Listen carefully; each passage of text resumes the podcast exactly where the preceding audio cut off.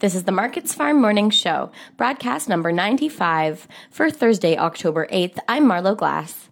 ICE futures canola contracts were stronger on Thursday morning. The November canola contract is up 450 at 527.30 per ton. The January contract is up 470 at 534.10 per ton.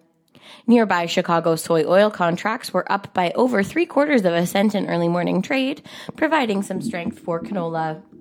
Gains in the Canadian dollar kept pressure on prices as it was over 76 US cents this morning. Harvest activity across the Canadian prairies has also limited gains for canola as the harvest is nearing completion. Saskatchewan's harvest is 96% complete, according to the most recent crop report from the province. Provincially, canola is reportedly 92% harvested. The Chicago soy complex was stronger this morning ahead of this month's supply demand estimates from the USDA.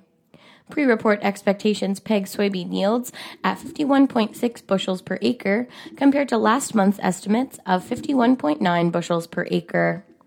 Analysts estimate estimate that the U.S. ending stocks for soybeans will be reported at 369 million bushels versus 460 million in September. The USDA's crop progress report showed the U.S. soybean harvest is almost 40% complete. The November soybean contract is up 14 cents at 10.64 per bushel. December soy oil is up by over three quarters of a cent at 33.8 US cents per pound. December soy meal is up 520 at 364.70 per hundredweight. Corn futures were stronger on Friday morning. The average trade estimate for corn yields in today's report is pegged at 177.7 bushels per acre, compared to the last USDA estimate of 178.5 bushels per acre. Analysts estimate that the U.S. 2021 ending stocks for corn will be reported at 2.13 billion bushels versus 2.5 billion bushels in September. The December contract is up by three and a half cents at 3.90 per bushel. Wheat futures are stronger this morning. Analysts expect ending stocks for today's report to be around 887 million bushels versus the August report of 925 million bushels.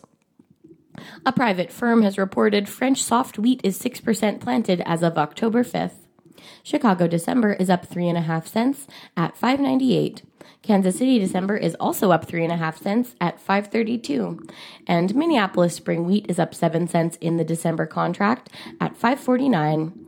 That's a look at the ICE futures and Chicago markets for Friday morning, October 9th. For Markets Farm in Winnipeg, I'm Marlo Glass.